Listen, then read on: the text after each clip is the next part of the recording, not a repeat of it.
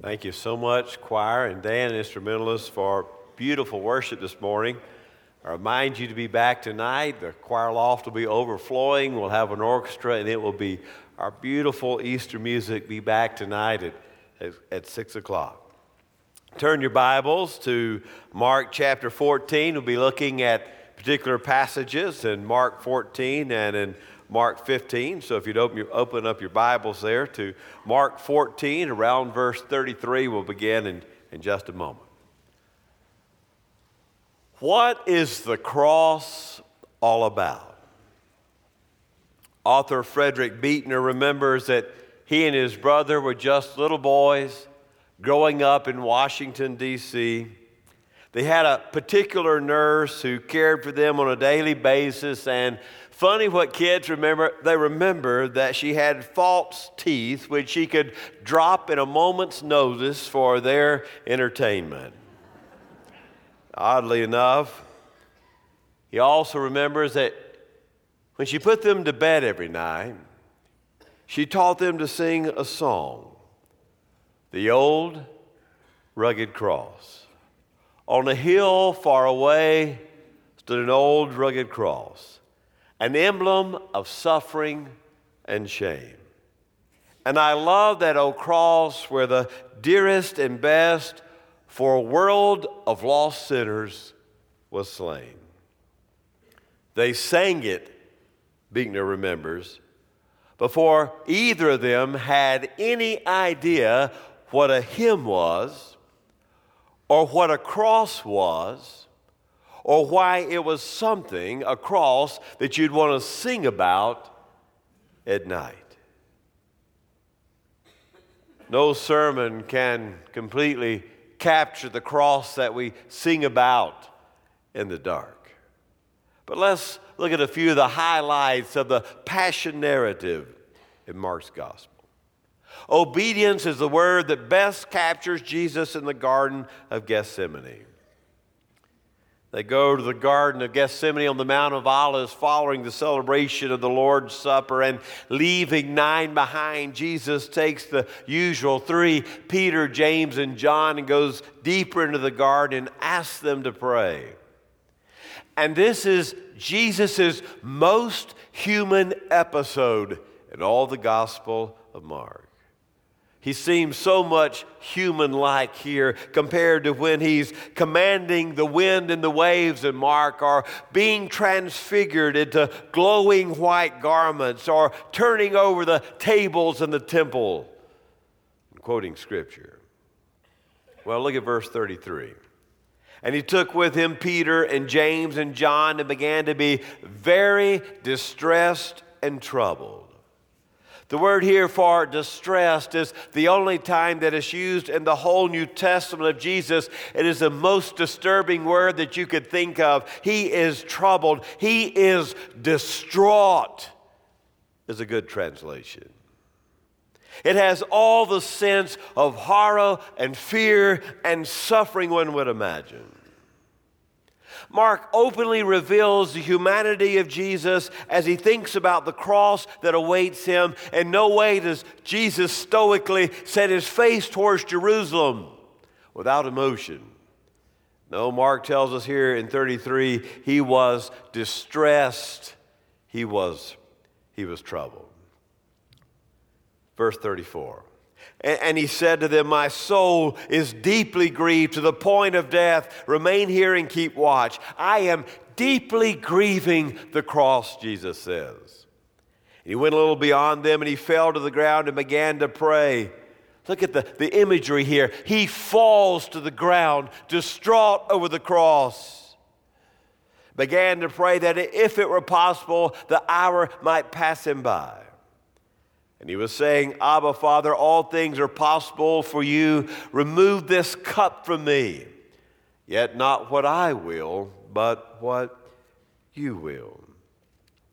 While the dozing disciples missed the intensity of their Messiah, Jesus asked his Abba, his Father, to remove the cup from him, if possible.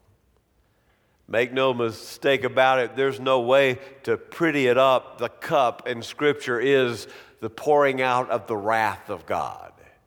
It's so in Jeremiah, it's so in Isaiah, it's so in Ezekiel, it's so in Revelation. The cup is the wrath of God. God, if there's any way that I can skip your wrath and bring salvation to your creation, let's come up with that plan. But not what I need, but what you need, oh God.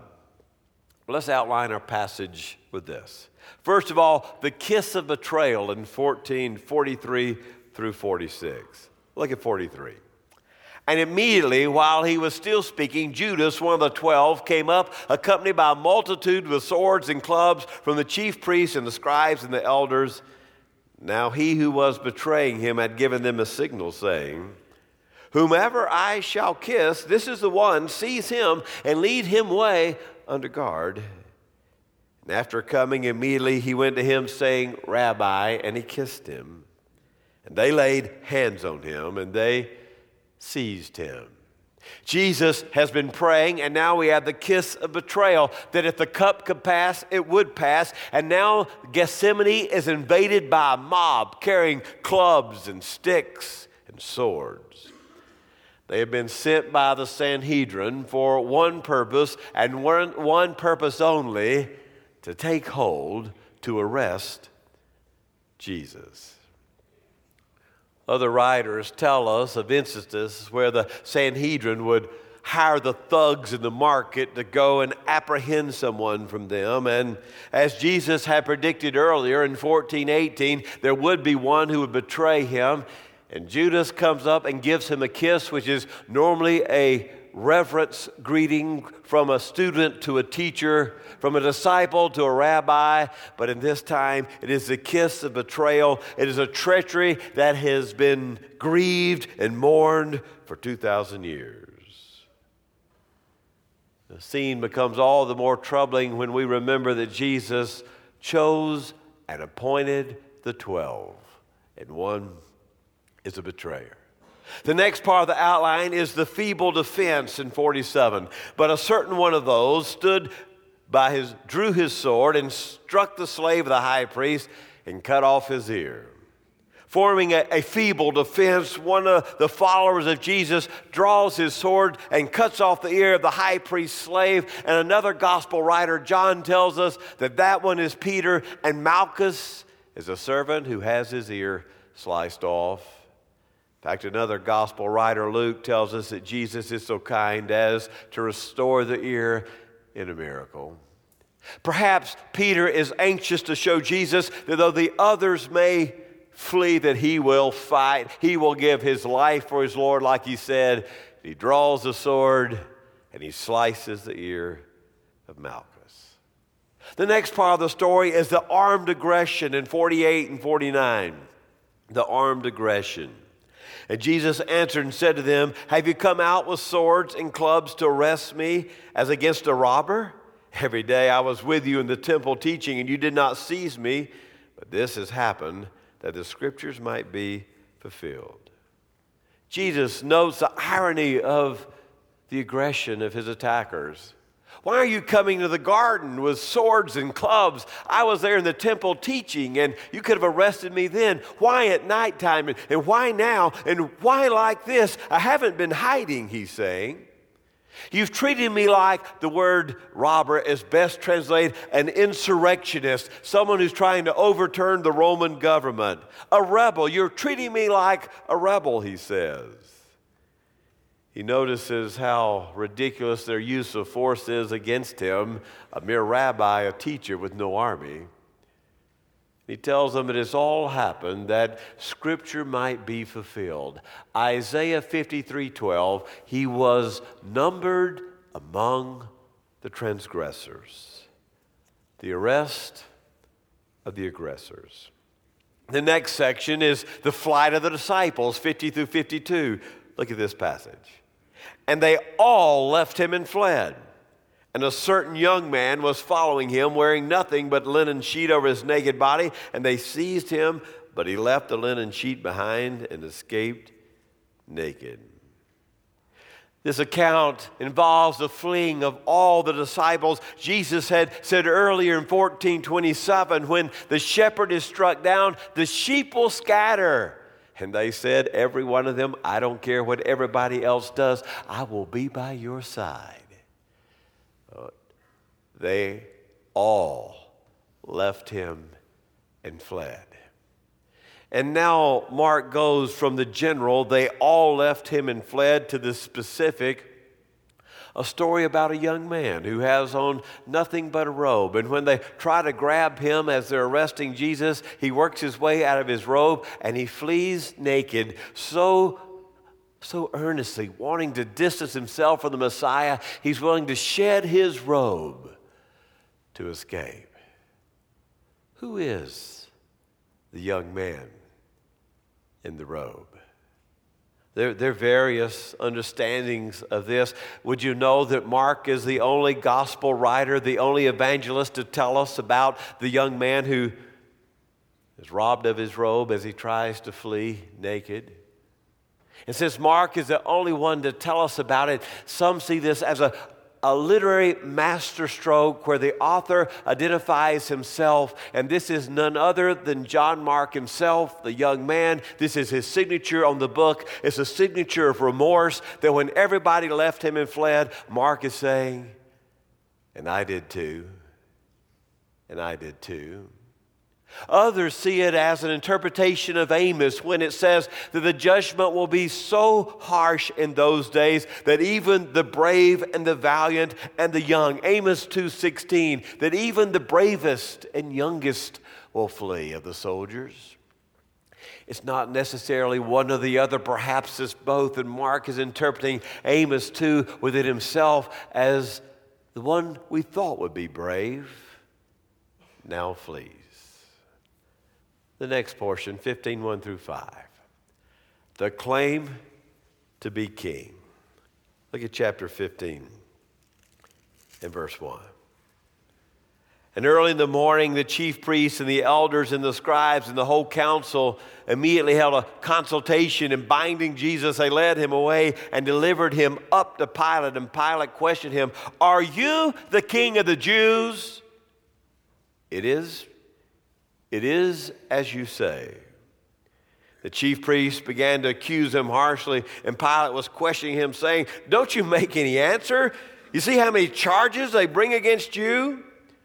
But Jesus made no further answer, and Pilate was amazed following the appearance in the end of 14 before the Jewish Sanhedrin and Peter's trio of denials, now Jesus finds himself at last presented to a pagan authority.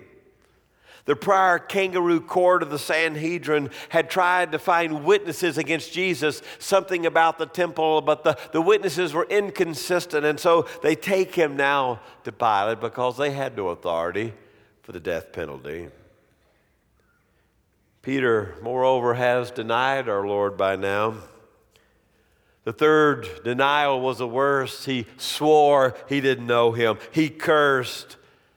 And the cock crows the second time, and Peter has denied thrice, and Peter begins to weep. 1472. Following that trumped up trial, now the Jewish authorities and, and 15 have bound Jesus and they've taken him before Pilate. Pilate poses the pertinent question to the prisoner Are you the king of the Jews?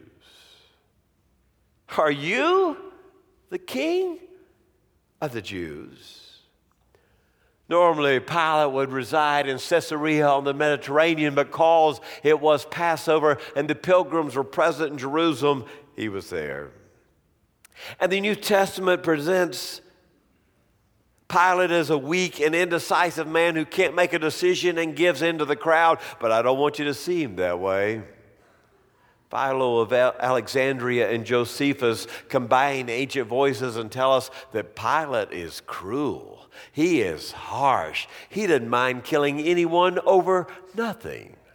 In fact, Luke tells us that he mixed the blood of the Galileans with their sacrifices. Don't mistake Pilate as weak minded. He's really perplexed here, but he is a cruel governor.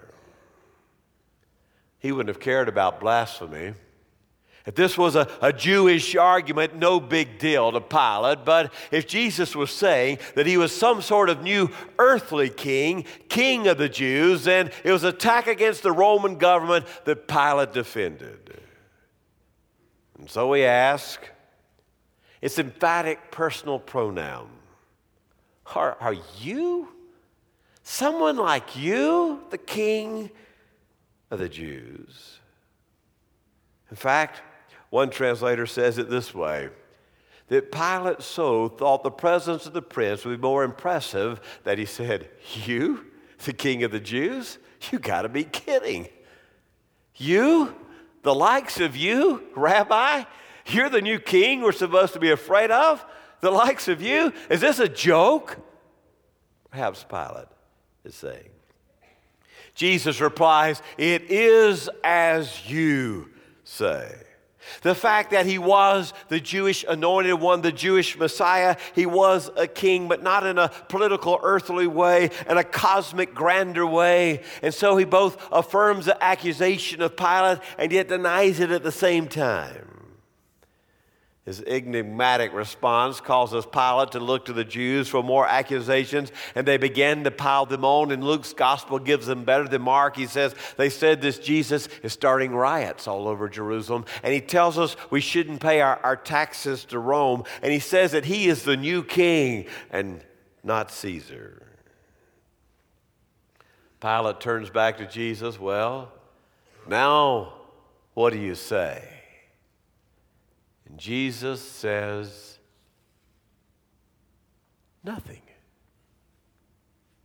The fact that there was no coherent defense would mean almost de facto that Pilate would have to call him guilty and crucify him. But he sees in 1510 that they, they have envy in their eyes, and so he tries. The next section is the pardon of one prisoner, 6 through 15. Apparently, the governor at the Passover had a custom that he would release one prisoner of the people's choice, a popular choice, release that one to the Jews. Now, there is no evidence outside of the biblical witness that this ever took place, but it seems completely probable. In what a better way, throw them a bone every now and then, give them one prisoner, make them feel like they have some power. And so he asked them, Do you want Barabbas or do you want Jesus? In fact, there are some ancient manuscripts in Matthew very good ancient manuscripts that say Barabbas' name is, he's called in those manuscripts, seldom found in a translation, Jesus Barabbas. Jesus Bar Abba, Jesus the Son of the Father, or Jesus the Christ. So maybe Pilate posed the question this way Well, which one do you want? It's the custom time. Do you want Jesus, Son of the Father, or do you want Jesus the Christ? In fact, he says it in such a way as to promote the release of the Christ. You want me to release the Christ to you? No, they want Barabbas. Out of reverence for Jesus the Christ, through the years, the scribes omitted the, the relationship of the name Jesus with Barabbas because they didn't want us to be confused as readers and they didn't want to dishonor the real Jesus. Which one? Which Jesus do you want to go free? Pilate thought he would get Jesus off with the people, but he'd failed to realize the fervency of the riot at Passover and the fickleness of the people. And imagine it this way if the crowd has to choose between the Roman governor and their own Jewish high court, they're never going to side with Pilate. And the fact that Pilate was pushing Jesus Christ probably pushed the people over as they incited the riot against Jesus the Christ. He makes one more attempt. What do you want me to do? Look at verse 14. What evil has he done? But they shouted once more, Crucify him, crucify him. What evil has he done? Pilate's confused. But he wishes to satisfy the multitude. And he released Barabbas for them, verse 15. And after having Jesus scourged, he delivered him over to be crucified. So many times we in our own minds have made the crucifixion churchy, have we not? What we see this morning in the Gospel of Mark is a real Jesus distraught in anguish, overwhelmed by the cross. He falls down to the ground. He cries out to the Father, Oh God, if there's any other way besides the cup of your wrath, may it be that way. There's a kangaroo court. His disciples all flee, one even naked, to get away from him. He stands before Pilate, the now finally a pagan authority, and he's asked the question The likes of you, are you the new king? And Jesus says, It is as you say. Kathy Troccoli tells about a game she plays with her niece Gina. It's the I love you game. She says to Gina, Gina's busy playing on the ground with her toys. She says, Gina, I love you all the way. Gina stops and looks up to play the game. All the way to where? Kathy says, Gina, I love you all the way to the sky.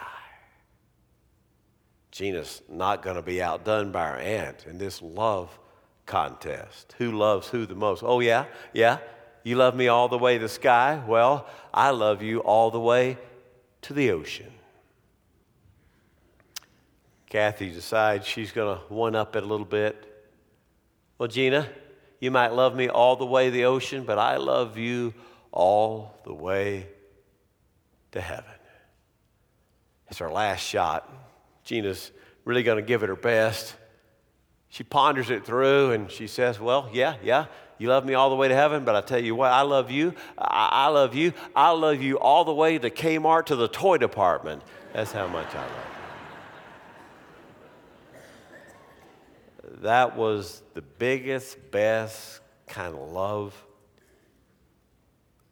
our little mind could imagine. What if you played the I love you game with Jesus? Jesus, I love you all the way. We'd all fill it in with something different. And he would respond I love you all the way to the cross. Let us pray.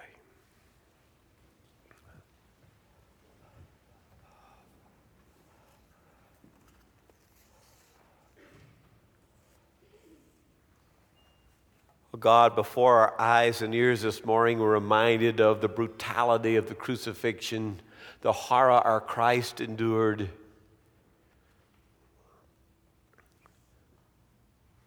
The terrible cup of the wrath of God that he was made to drink. And Father, we're so grateful that He loved us all the way, all the way to the cross. On a hill far away stood an old rugged cross, the emblem of suffering and shame. And I love that old cross where the dearest and best for a world of lost sinners was slain.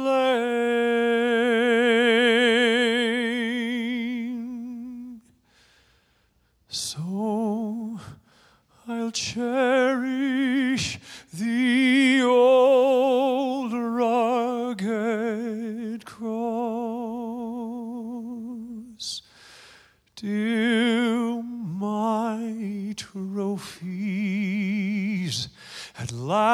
I lay down. I will cling to the old rugged cross and exchange it someday and exchange it someday and exchange it someday for a crown.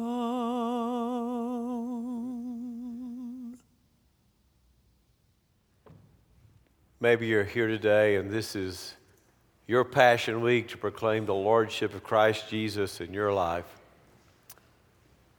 Maybe this is your year to say, I understand what He did for me, and I want to make Him my Lord. Maybe this is your year to have a church family and be a part of First Baptist Amarillo. I'll be here at the front. We'd invite you to come. 481, stand together as we sing. I'll meet